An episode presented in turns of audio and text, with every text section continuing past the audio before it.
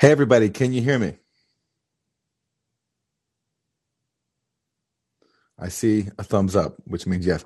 Uh, thank you for tuning in to the second episode of AM Live. Um, I really appreciate you being here. Hope, hope everyone's weekend is going well. Today, I want to talk about a couple of things and then open it up for comments, questions on any topic uh, that people want to discuss. The first is the ongoing tensions between the U.S. and Russia over Ukraine. There is talk now of a meeting this week, a, a virtual meeting between Joe Biden and Vladimir Putin to discuss uh, the threat of war in Ukraine, or at least of escalated war between uh, Russia and Ukraine. Okay, Did, I don't know what that was. Anyway, um, and uh, and then I also want to give you an update on my Syria reporting. But you know what? Maybe I'll try something different this week, which is that since we already have callers in the queue, let's see what you want to discuss and uh, and if you have anything to contribute on, on the topic at hand, and uh, we'll see uh, if we can discuss. We'll we'll see what happens. Anyway, so Sal, I'm gonna I'm actually gonna bring you in, and you can uh, share with us what you want to say, and either it'll be on topic or not. But regardless, I will get to the topics at hand. So I'm bringing you in now.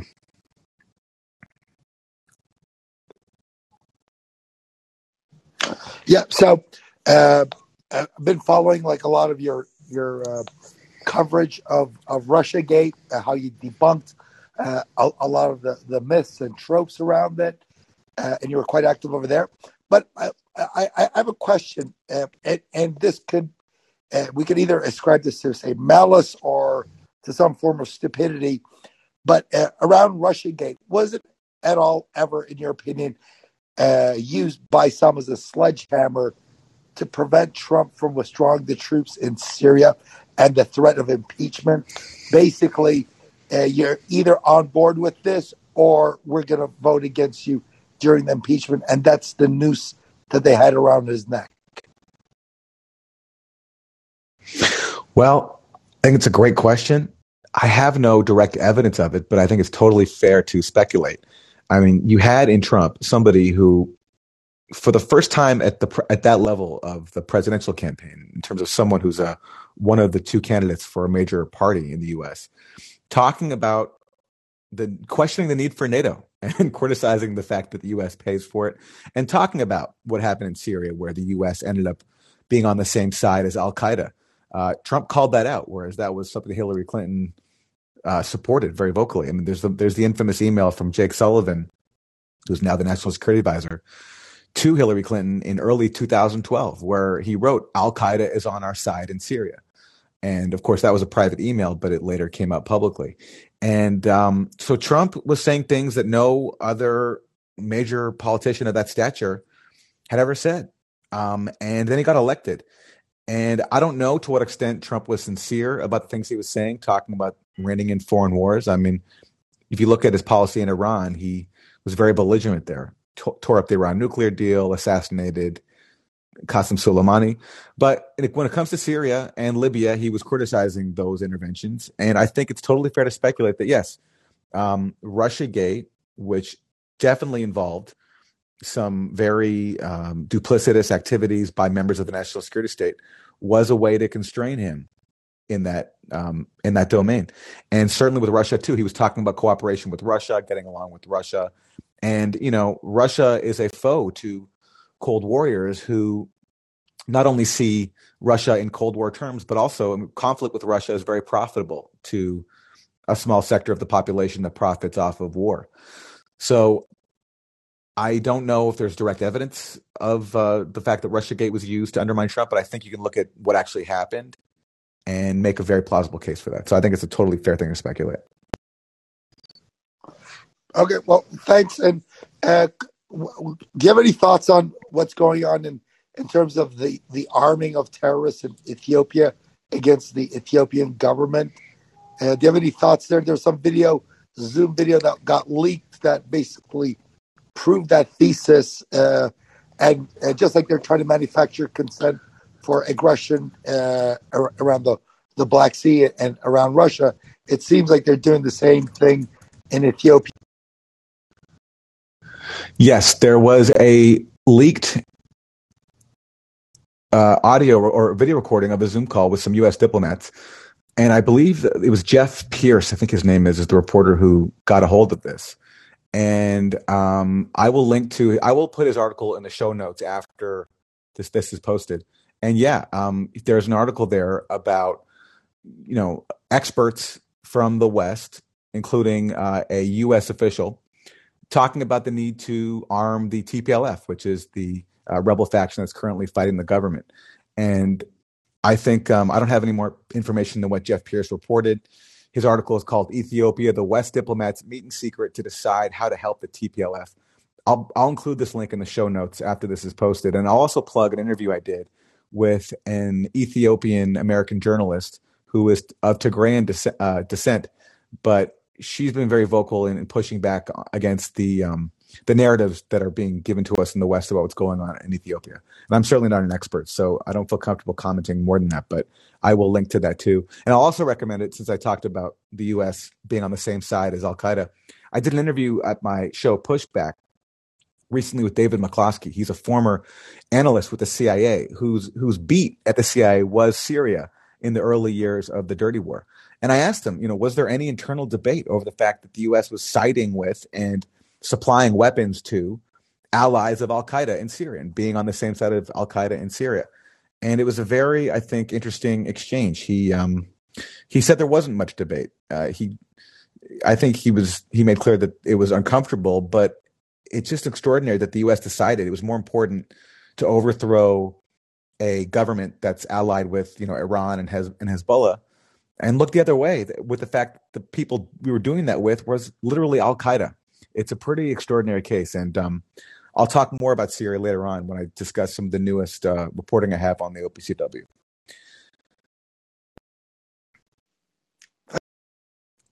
Thanks, Sal. Thank you. All right, Eric, I'm going to let you in, and then and then we'll get back to the topics uh, that I laid out for tonight.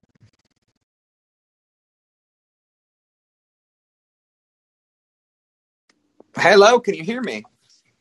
Yes, we can. Oh, well, it's a great pleasure and honor to uh, be picked by you. Uh, been following your work for a long time, as well as the work of uh, your family. Um, and I guess I haven't been paying too close attention to this news about um, Russians amassing at the, uh, I guess, uh, Ukrainian borders. And perhaps this is also being tied into some general fear of China and Taiwan and uh, I can imagine some national security state person really thinking that, you know, oh, we are just days away from them both doing that at the same time. You know, China and Russia are both going to take their territories and we're going to be left holding the bag. Um, and that's why we need to start a World War III preemptively, you know, or something, some national security narrative like that. But actually, I haven't followed too closely on those details, so uh, maybe I'm maybe that's me teeing you up a little. Yeah, well, so look, it's uh, people are talking as if this is the most serious threat of armed conflict between European countries since the Second World War, and that's a, a view shared across the spectrum. It's uh, Michael McFaul, the former U.S. ambassador to Russia, who's a big hawk on Russia, says this. But I, I put this to Richard Sakwa, who's a um, scholar on Russia in in the United Kingdom, and I just interviewed him for my show Pushback. We just published it today, and he also agrees that things are very dangerous right now with uh, Russian troops massing on the border. Now, I'm going to talk a bit about why some of the claim, some of the U.S. intelligence claims about that might be a bit overblown. But let me just give a background to what's going on right now between uh, U.S., Russia, and Ukraine. So there's a lot of history.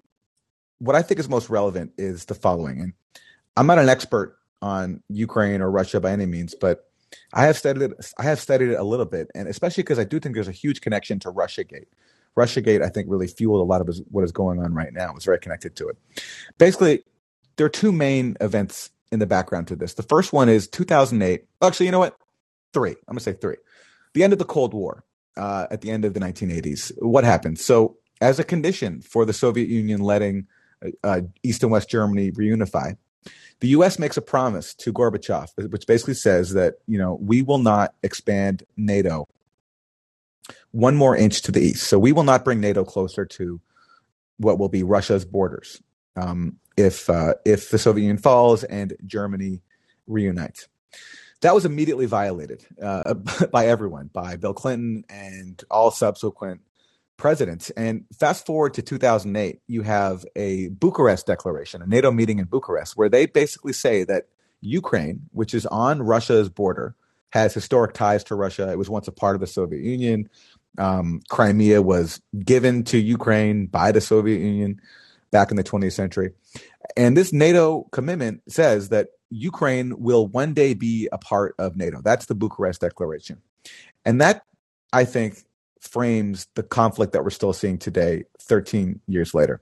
Because fast forward to 2014, and you have a you have a a, a coup in, in, Ukraine. Now, in the U.S., it's called the Democratic Revolution, but there is a large segment of Ukrainian society that sees it as a coup, where basically you had a president Yanukovych uh, who he's portrayed in the U.S. as being pro-Russian, but really what he was was he was just trying to get along with everybody. He was trying to make a, a trade deal uh, with the EU, but also trying to make a deal with Russia because Russia, after all, is Ukraine's neighbor, and there's a large segment of the population that identifies with Russia, speaks Russian, has family in Russia. Um, and essentially, what happened was the U.S. used the, protests in Maidan, which were le- legitimate protests over corruption. They used these protests to basically spark a coup, and it became very violent. Um, there was uh, the Maidan uh, shootings where snipers attacked protesters. That was blamed on Yanukovych's side, but the more evidence that comes out, I think you can pin it very much on the uh, people behind the, the, coup in Ukraine.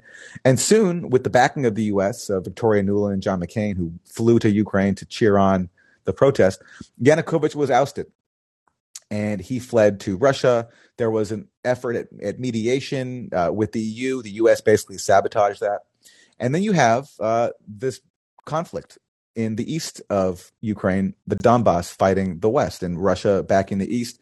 Putin, of course, seized Crimea, and that was seen as, um, you know, this illegal annexation, which technically it was. It is illegal. But what gets overlooked in the US is the Russian perspective, which was that for them, here they had the US backing a coup in their neighboring country of Ukraine.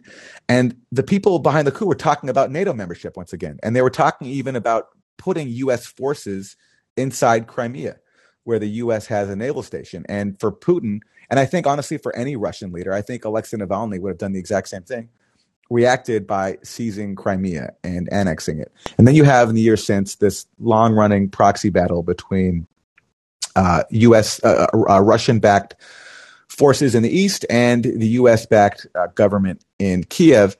And there was supposed to be this resolution in something called the Minsk Accords, but that hasn't happened. That was negotiated from a place of real weakness for Ukraine. They were basically losing very badly. And so they made a lot of concessions, including they agreed to give some autonomy to uh, the Donbass region, where, where, which Russia is backing and very much does not identify with the Western backed government in in Kiev. The reason that's important for Russia is because Russia wants to have basically a uh, foothold in Ukraine so that it can have veto power over NATO membership for Ukraine. If if if there is an autonomous region like the Donbass, then that could essentially veto any decision to join NATO, which is very important to Russia. And Russia is obviously is signaled that it's not going to commit anymore, or it's not going to respect anymore whatever the U.S. tells it in terms of. So if the U.S. were to even say we're not going to bring Ukraine into NATO, for Russia that doesn't matter anymore. They actually need uh, a bigger assurance of that based on the experience of the Soviet of the collapse of the Soviet Union, where the U.S. kept expanding NATO up to Russia's borders. And so that's, I think, the background that's going on now. And Russia has been massing tens of thousands of troops on Ukraine's borders. There's a good article at Moon of Alabama, which I'll link to after this, explaining why the, these claims about you know 100 175,000 Russian troops potentially being there by early next year and launching an launching an invasion why that's overblown. He go the the moon of the moon of Alabama article goes through that. But regardless what is widely accepted is that what the Russian aim is Russia doesn't want to annex more Ukrainian territory. It's acknowledged that essentially Russia's aim is to ensure that Ukraine stays neutral, that it basically follows a Finland model and stays out of NATO. And it's just very interesting to see how that is treated in the US media. I mean, imagine if Russia was uh, backing forces in Mexico and talking about bringing uh, Mexico into a new version of, of the Warsaw Pact. I mean, the U.S. would, of course, would never tolerate that. But when Russia says that we want to keep our neighbor neutral, uh, that is somehow seen as a as a threat to the U.S. So let me read you from the Washington Post. This article just came out a few days ago, based on U.S. intelligence claims that Russia is threatening an invasion of Ukraine. And they talk about what Russia wants. They say this: uh, if the the Russian plan could be to force Ukrainian troops to fight on multiple fronts, seeking not so much territory, but rather a capitulation by Kiev and its Western backers that results in the security guarantees that Putin wants.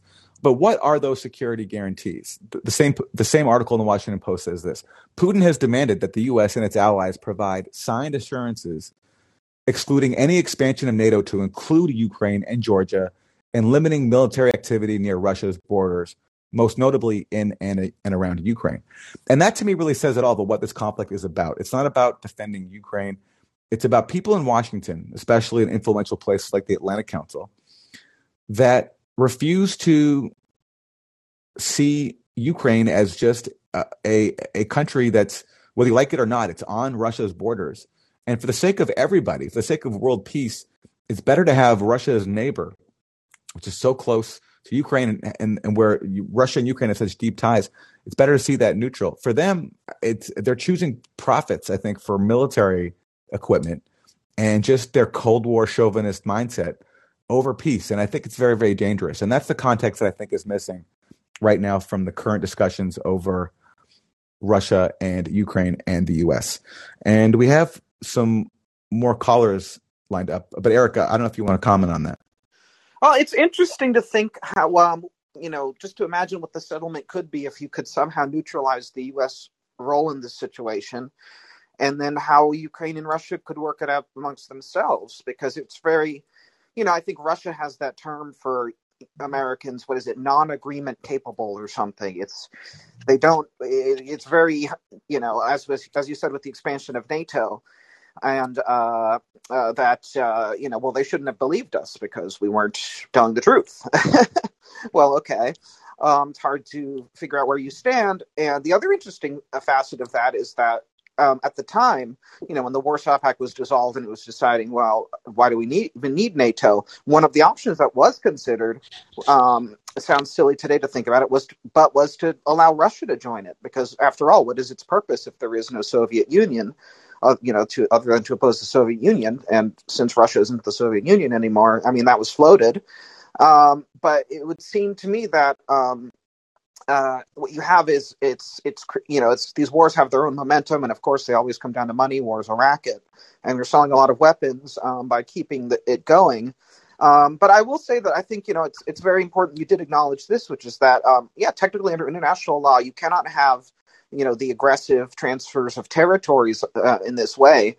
Um, in particular, even if you have the local population, this is something you studied in international law. You know, I went to um, GW Law School, um, so one of the things we studied is you know um, that uh, for secession movements, you know, for them to have legitimacy, you have to have the consent of all parties involved. So they don't they obviously they don't have the consent of the Ukrainian government to cede that territory and it, it, that is a bad precedent to set if it seemed like Russia was building off that precedent and you know, taking what, you know, of course, the Hitler model, which is, you know, just to constantly keep asking for more and more and more, um, that that would be, that's kind of, you know, that's, I mean, and that's, of course, the paradigm that perhaps the Hawks want to see Putin as is the new Hitler and um, as Russia is the, the, the Chaikovs or the new Nazis. And, um, but if you, if you think, if you take a neutral view of it, um, it's hard to imagine because yeah. at the same time you don't want to ever say that Ukraine has to be under the thumb of Russia. It has to have its own sovereignty and independence. At the same time, it's kind of silly to think that you could ever you know divorce their trade relationship i mean the fact that they share a border you know obviously russia is going to be their number one trading partner under any circumstance um, uh, similar issues with you know china and its neighbors um, but I think, um, but at the same time, you know, I don't like to see troops amassing on borders, and I don't like to think that things are coming like this. Um, and it is, again, I guess it's just, you know, maybe you call me a dreamer because I bring up, you know, uh, Russia joining uh, NATO, but even just to think, you know, if Brazil was mediating this conflict as opposed to the U.S., you know, claiming to mediate. Um, uh, what, what, what could they come up with? Because it really seems to me that um, you know, there have been conflicts all throughout history that have been resolved, you know, even worse than this one. But of course, the problem is, is you have someone, the U.S. claiming to be a neutral actor, as with, you know, the Palestine settlement or any any other issue. Yeah, yeah. You know, there's a counter argument to to my argument, which is that basically, uh, it, which is that why should Russia or, or anyone else be able to dictate to Ukraine what alliances they can join or not? You know, uh, it, that should be up to Ukraine. And you know, countries do should have that right to join alliances if they want to. But the problem is, in this case, when there's such a you know dangerous, first of all, uh, like such a dangerous risk of what that could entail, where you have on Russia's border uh, a country that's now a member of a hostile military alliance, where if there's a military conflict, the other members of that alliance are duty bound to come to that country's defense. I mean, you, you could talk about the end of the planet. We're talking about the world's two top nuclear armed powers. And again, I just go back to if Mexico wanted to join a, a military pact with Russia, there's just no way the U.S. would allow that. There's just absolutely no way. So I, I do think there's, you know, I agree with you. There's going to have to be some compromise here. Um, I thought Minsk was, you know, had accomplished that, but it seems like basically uh, Ukraine just doesn't want to abide by it and is h- hoping for U.S. support to get better terms for Minsk. And uh, one, one thing they are doing now, which is interesting, is that basically it, it, it looks like they really want to use the Nord Stream 2 pipeline for leverage. This is the gas pipeline that Trump tried to stop, by the way, which is iron, ironic because he was, of course, accused of being Russia's puppet. But, but Trump tried to stop the construction of this gas pipeline that would link uh, Russia to Germany and the rest of Europe. Biden came in and dropped that because it was just becoming impossible because Germany really wanted it. But now there's been this strange delay in certification in Germany uh, where it's on it's on pause basically. And I have to wonder if the U.S. was somehow involved in that. And I wonder. And this is a point raised uh, on a recent episode of the podcast uh, uh, uh Radio War Nerd, the War Nerd, and which is that basically if Ukraine and US are using the delay in Nord Stream 2 and using the importance of Nord Stream 2 to Russia as potential leverage to get better terms for Minsk. And that's why maybe we're hearing now about the threat of, of war, that it's really about that. So we'll see. But um, it's certainly, it's a dangerous time. Okay. And Sean, you are up next.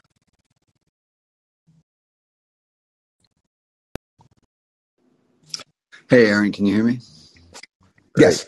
Uh, yeah, thanks for bringing up the uh, the uh, Nord Stream two pipeline. I believe it's called because that that was a particularly maddening kind of thing that was going on during the Trump Trump administration, where everyone accused him of being beholden to Russia, and then at the same time, whenever he took that action uh, to try to get Europe off of gas off, off of Russian energy, everyone said he's weakening our alliances.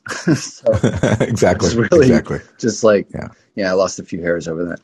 Um, but uh, one thing that, just a co- quick comment, one thing that I think rarely gets mentioned when it comes to Ukraine and Russian relations is that uh, Russia has a, strategic interest in the Crimean Peninsula because this is where their Black Sea fleet is located. They have no access to the Mediterranean through uh, what's it called, uh, the Straits of Gibraltar and uh, Istanbul, basically.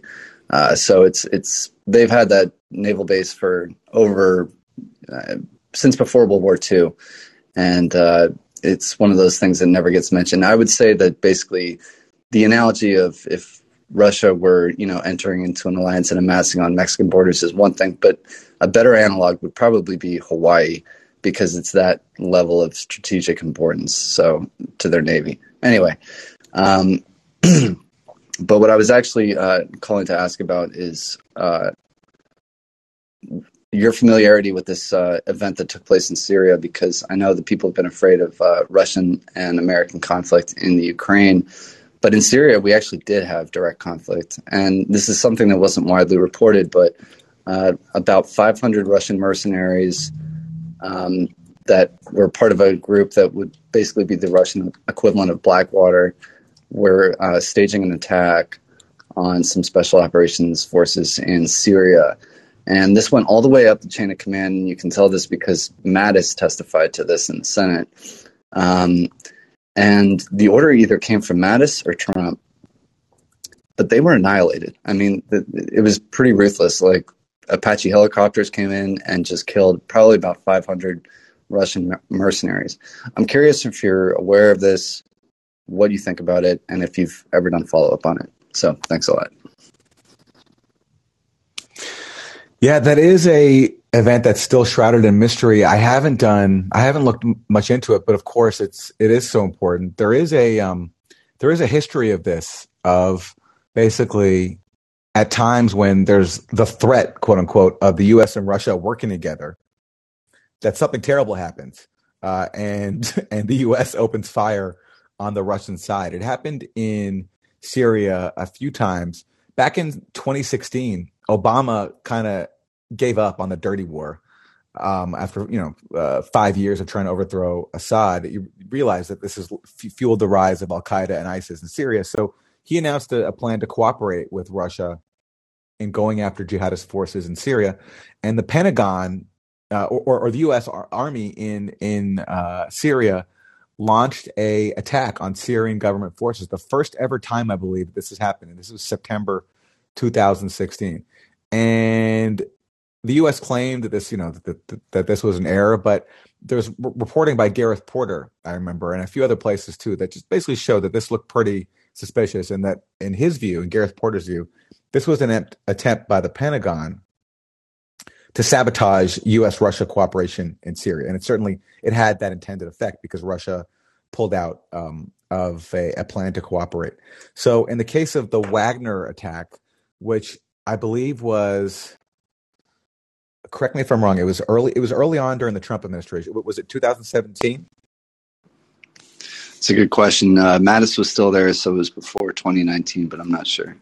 Yeah, yeah. So that also comes at a time when you know Trump came in talking about cooperating with Russia, talking about ending the dirty war in Syria, talking even about recognizing, um, or certainly talking about abandoning the dirty war and, and ending support for the rebels and you know recognizing that Assad had won the war. And you, go back to 2017, not long after that, where Trump is saying all this stuff, comes the Khan Sheikhoun chemical attack, and that's where uh, Syria is accused of killing people with chemical weapons in Khan Sheikhoun, and Trump immediately responded by bombing Syria, and out the window went any talk of cooperation with the U.S. and Russia in uh, Syria, and any talk of sort of rolling back the dirty war. And uh, you know, I always wonder if Russiagate wasn't happening, would Trump have done the same thing? Because recall, this is April 2017, so you know this the the Steele dossier has come out a few months before. Cable news is constantly calling Trump a Russian agent. There's you know calls growing for a special counsel. And after Trump bombed Syria, one of his sons, I think Eric Trump, said, "See, this is proof he's not a Russian puppet." It was almost as if they were like Trump was motivated by trying to prove to people that he was like tough enough on Russia, quote unquote. And uh, I wonder, you know, we'll never know. It's a counterfactual, but if Russiagate hadn't happened, would would things have been different? Yeah, that was one of the interesting aspects of that attack was that I never, with the airstrike. Yeah, uh, uh that's one thing I I take it at your word that Donald Trump said. See, we're not you know beholden to Putin, but uh, with that particular attack on Russian mercenaries, it was never mentioned. So anyway, thanks a lot. Yeah, thank you, Sean. Thank you.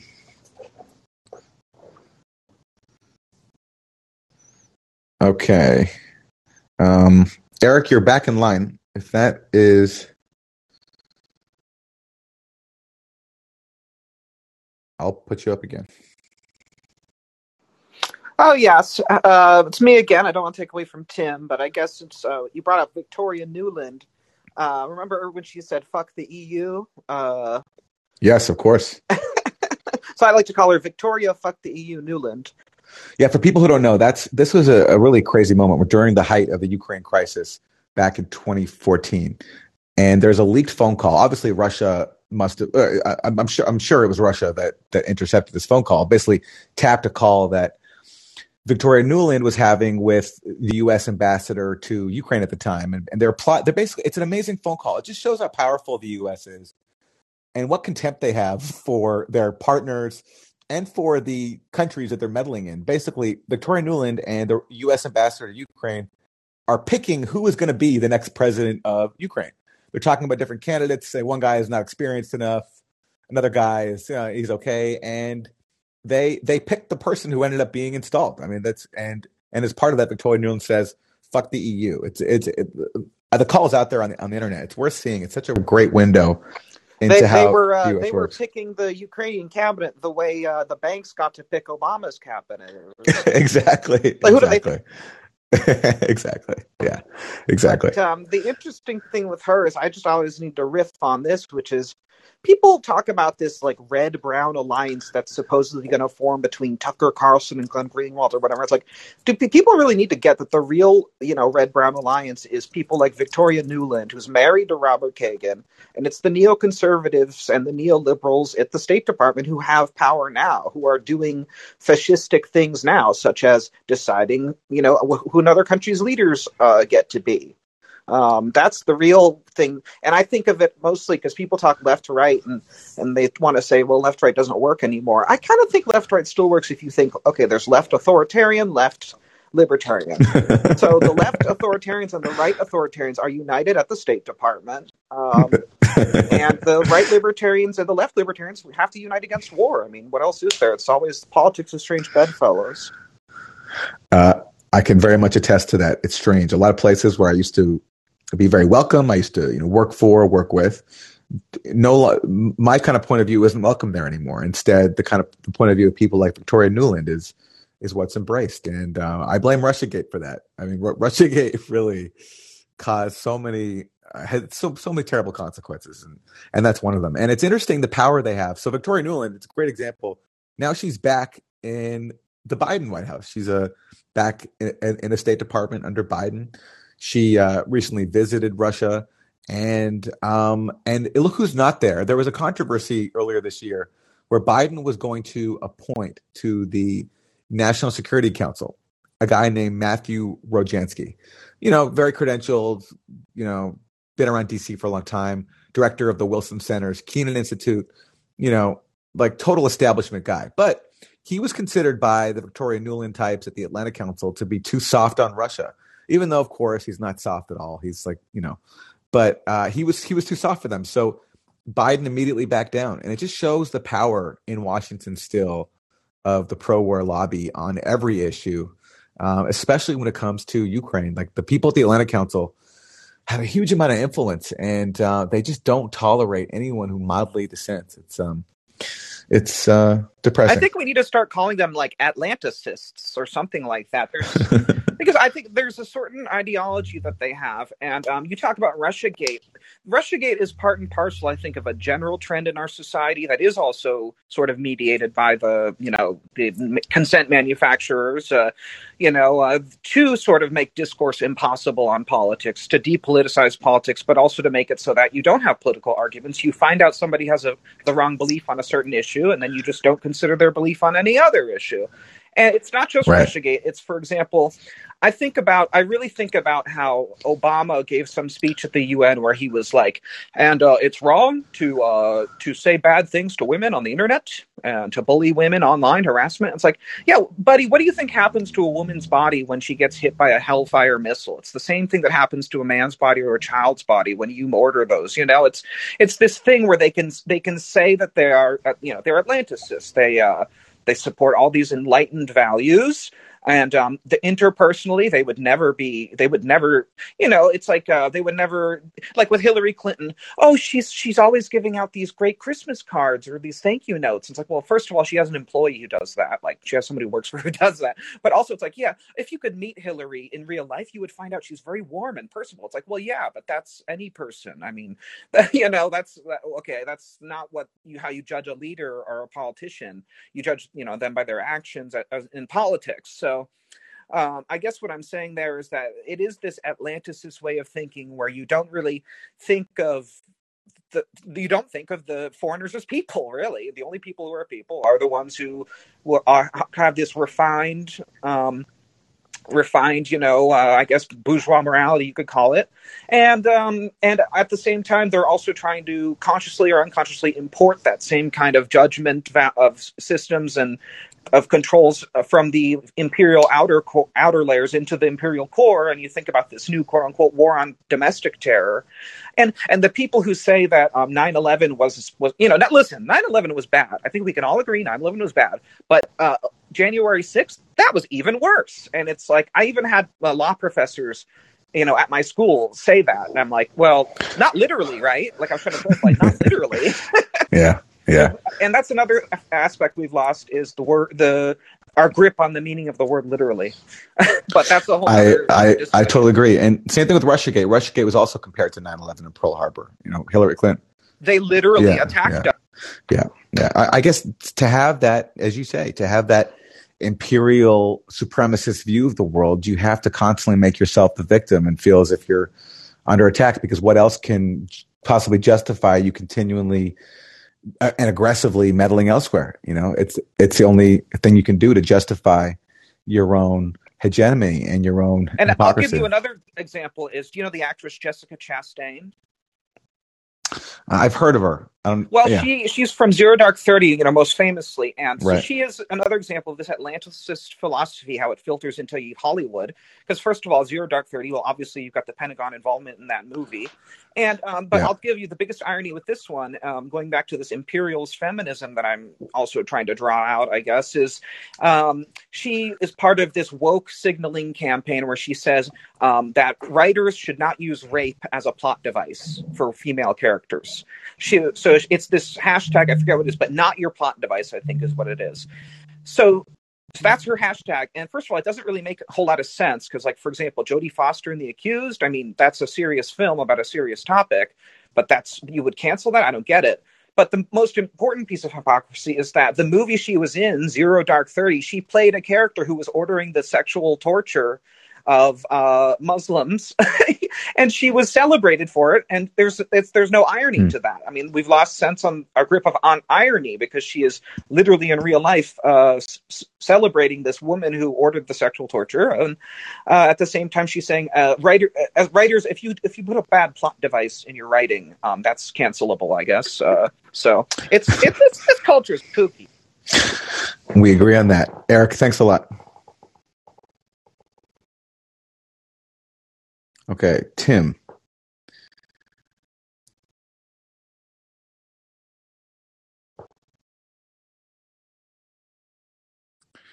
Tim, if you can hear me, you have to unmute unmute yourself. Oh, we lost Tim. Okay. All right. So that's Ukraine. That's what I have to say about Ukraine. We can talk more about it if anybody else wants to weigh in. And let me just give an update on the OPCW. So as most of you probably know, I've been covering the scandal for a while now at the OPCW, this cover up of their own investigation. There was a, this alleged chemical attack in a Syrian town called Douma in April 2018. And the US, Britain, and France bombed Syria, uh, accusing the Syrian government of being guilty. About a year later, the OPCW came out with, with a report after doing a, a you know 11 month investigation and the report aligned with the U.S. narrative that Syria was guilty. It said there are reasonable grounds to believe that a chemical attack occurred, and the contents of the report basically suggested that the Syrian government was the culprit.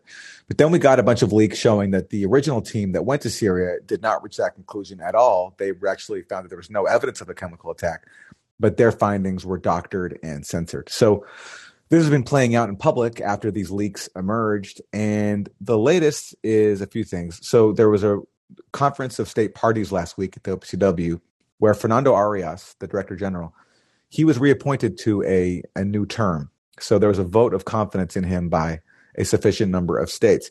And he's been the face of the cover up. He's basically been lying about the inspectors, the, the dissident inspectors who challenged the cover up of their investigation.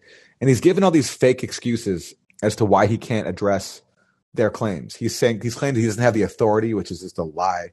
And he's also said that he can't even bring it to a group of independent experts within the OPCW because they also don't have the authority, which also is a lie. And I've written all I've written about that at the Grayzone. So up at the Grayzone now, though, I'm doing a new series of reports on this about just giving more details based on some new leaks and OPCW sources on how the investigation was compromised. The first part of the report was about uh, a toxicology assessment that was done early on in the Douma probe where basically a, a, group of German toxicologists who were consulted by the OPCW, actually a group of, of officials at the OPCW flew out to Germany to meet with them. They concluded, based on looking at the footage of what happened in Douma and photographs, that the, all the symptoms of the victims were, or, or the main symptoms of the victims, especially frothing, this frothing they had, were completely inconsistent with chlorine gas. That there was no way that there was chlorine gas, and that was very significant, not just for, for that finding, but also because there was no traces at all of nerve agents at the scene. So some of the symptoms were consistent with nerve agents, but the OPCW could not find any trace whatsoever of nerve agents at the scene. So if there was no evidence of chlorine gas, uh, if the symptoms are inconsistent with chlorine gas and there's no evidence of another alternative chemical, then that is further evidence that this thing was staged. And that's a very inconvenient conclusion. And the OPCW essentially censored that conclusion. It was in the original report by the team, but the final report put out publicly in March 2019. The original report, by the way, was not released. It was kept from the public. But, but the final report said that it contained none of these findings. It was basically censored. So that's what I discussed in the first part of my new series. And in this new part of the series, I actually revealed that a whole other area of investigation, a very important one, was actually deliberately shunned, and that is forensic pathology. That's the study of how people are killed and the cause of it. And I haven't published this yet, but this will come out either tonight or tomorrow at the Grayzone. And what I report is that very early on, the OPCW received an opportunity to consult with a forensic pathologist at a prominent nearby center called the Netherlands Forensic Institute. It's based nearby the OPCW in The Hague. So this wouldn't even have required going to flying to Germany. They could have just, you know, gone nearby to consult with this forensic pathologist. But this opportunity, it was it was rejected by a senior OPCW official, someone who was involved in the cover up. And um, the original team, after this lost opportunity, was disappointed. But what they did was they included in their report a call for a forensic pathologist to be consulted in further work that was to be done. But this was essentially ignored. So, what I'm saying here in this article, and it, and it goes into further detail, which I won't get into here, but basically, by not taking up forensic pathology, by rejecting this opportunity to consult with one, and then ignoring the recommendation that this be, be that this be pursued, the OPCW denied itself a very critical opportunity to potentially find out some really key information, including what time these people died, which would be a very uh, important thing to find out. So it wasn't just a matter of censoring the team's findings, as has been amply documented, but also choosing not to learn some key important details. Now, I can't guarantee, of course, that do, uh, working with a forensic pathologist and you know engaging in forensic pathology would have resulted in some damning findings. But I do what I do know is that by refusing to do it, the OPCW completely foreclosed the opportunity. So that is the aspect of the cover up that I'm reporting on in my new article, which comes out very soon, probably tonight, if not that, then tomorrow morning. And it just uh, look, it's been a really fascinating story for me to cover, and there's there's a lot more to come.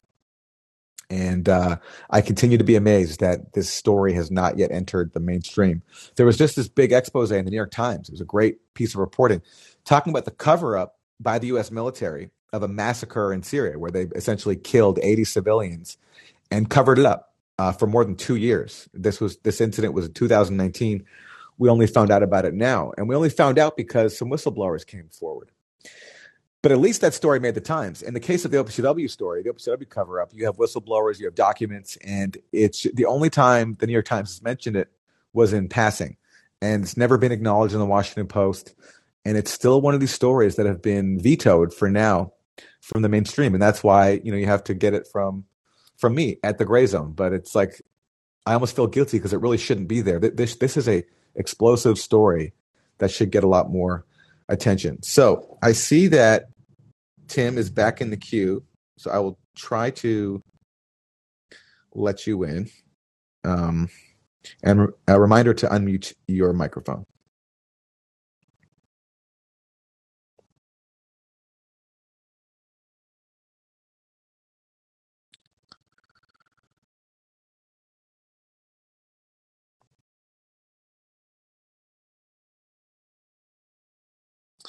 All right, that does not seem to be working. Uh, Eric, you are back in line though, so I will bring you back in.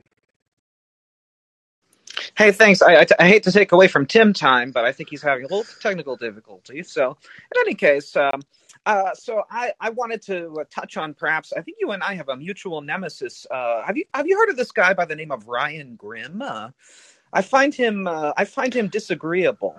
Uh, I have I have heard of Ryan, and you know Ryan and I, you might have seen on Twitter. We we uh, get in spats sometimes, but I like Ryan. I think he's a great reporter. He works very hard.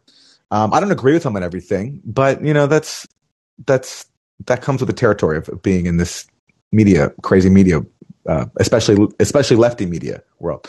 And um, yeah, look, Ryan's taking positions I don't agree with. You know, I thought he was too harsh on force the vote, and um, I wish the Intercept, you know, as I was just talking about, I wish the Intercept would cover the OPCW leaks. They they covered Douma before the leaks came out, and they promoted the Trump administration's narrative that Syria was guilty of a chemical attack. But since the leaks from the OPCW came out in May 2019, so more than two years ago, the Intercept does not acknowledge their existence, and I just think that's like, you know, it's outrageous, and I, I hope that changes. And Ryan, who's an actual reporter, I, I think is our best hope for that because he does journalism, and he said even once to me on Twitter that he would look into it. But you know, um, I wouldn't. I wouldn't hold your breath on that one. I don't want to take up too much time on this guy, but I, I have to say, I think you're being a little too nice to him. Uh, but, but let's hear what Tim has to say. okay, Tim, you've been elevated to speaker status, so hopefully this works. can Can you hear yes. me? Oh, amazing. Okay. Um, yeah, sorry, I'm totally new to this, as I guess we all are. Um, and I'm totally mystified by the interface here. But um, so, first thing I want to say, uh, I'm late to this conversation. Second thing I want to say is the interview with Richard Sakwa was amazing. I read. Oh, thanks. I read his book early on in that whole thing, and it was such a help to try yeah make any sense of what on earth was going on there. And it was, I found it, I found it enormously alarming at the time. Um, you know, I have a background. I was in Czechoslovakia in the 19, you know, late 80s, early 90s. And, uh, I, you know, I then um, kind of got a bit lost in family life and I looked over my son's shoulder and watched what was going on in Maidan and just thought that is completely fucked up. And everything I've learned since that moment has completely vindicated that that impression. And the best person that I've heard talk about that or write about it, because I've read Richard Sakwa's book on it, um, was Richard Sakwa. So thank God you fucking elevated him to someone who, anyway, um, the, uh, yeah, so what, what do I want to say? You know, you have been so good at d- the details of how messed up this is and your patience with playing it out and letting it kind of run itself out and and watching it and and just basically saying no this is even more absurd etc etc you know if there was one thing that i could ask you um, it would be like if you zoomed way out what do you think russiagate means right? Like what do you th- think it means that they can foist the most absurd narrative and get away with it that i've seen in my adult life you know? And and does that make any sense or? You know sure yeah it, it's a it's it's one of those profound questions. I mean what does it say about our society that something so stupid and something so toxic and dangerous was elevated to that level? I mean this this is what dominated us politics for many years and we're still feeling the impact now. Um, it says that uh, you know our elites hate democracy. They have real contempt for it on all sides i think. Uh, yeah. but in this case especially on the liberal side where they lost, they got humiliated. The Trump freestyled this campaign. Hillary Clinton, everyone thought she was going to win, including me, by the way. I mean, I, it's, I, I didn't see Trump. I didn't, I didn't see Trump coming. Yeah, and me too. and instead of just grappling with what their own role was in this in the dysfunctional system that created Trump, they you know uh, used the national security state and um, they used the media and yeah, it, it's and it's it yeah. Can can I point out an irony there as well? Because Yeah. um, well, well, you know what is um, they double down, as you say, on this idea that the problem was too much democracy. Well, actually, if we had had enough democracy, Bernie Sanders would have won the Democratic primary and would have beaten Trump, as well as even if we had a real democracy, um, Hillary would have been president because she got more votes. Yep. Um, so, uh, um, and the idea there as well is just that um, I, d- I never say Trump was democratically elected. You know, there's I say he was constitutionally elected, and he was you could say fairly elected, although I believe they did some stuff there with the Republican secretaries of state. But the idea that the problem is is too you know what it was too much democracy. Um, there's a movie called The Giver based on the book called The Giver, but the, Meryl Streep's character, what she says is when people have the right to choose, they choose wrong. And uh, you know what? That's what they believe, unironically, I think, at this point. Yep. Yeah.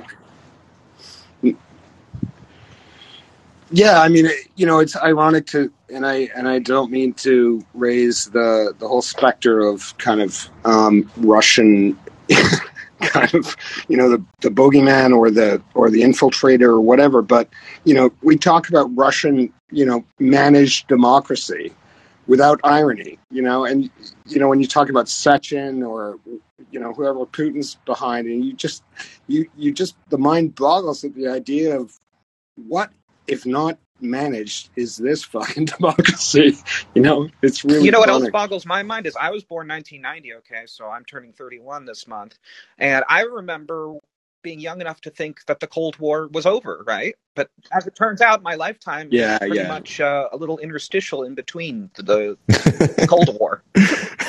yep. Yep. Yep. Yep. no no i I mean I, I, you know a lot of this stuff i i feel a lot of my motivation about this is just my embarrassment for realize, realizing how incredibly fucking naive i was when i thought you know the end of the cold war meant something right?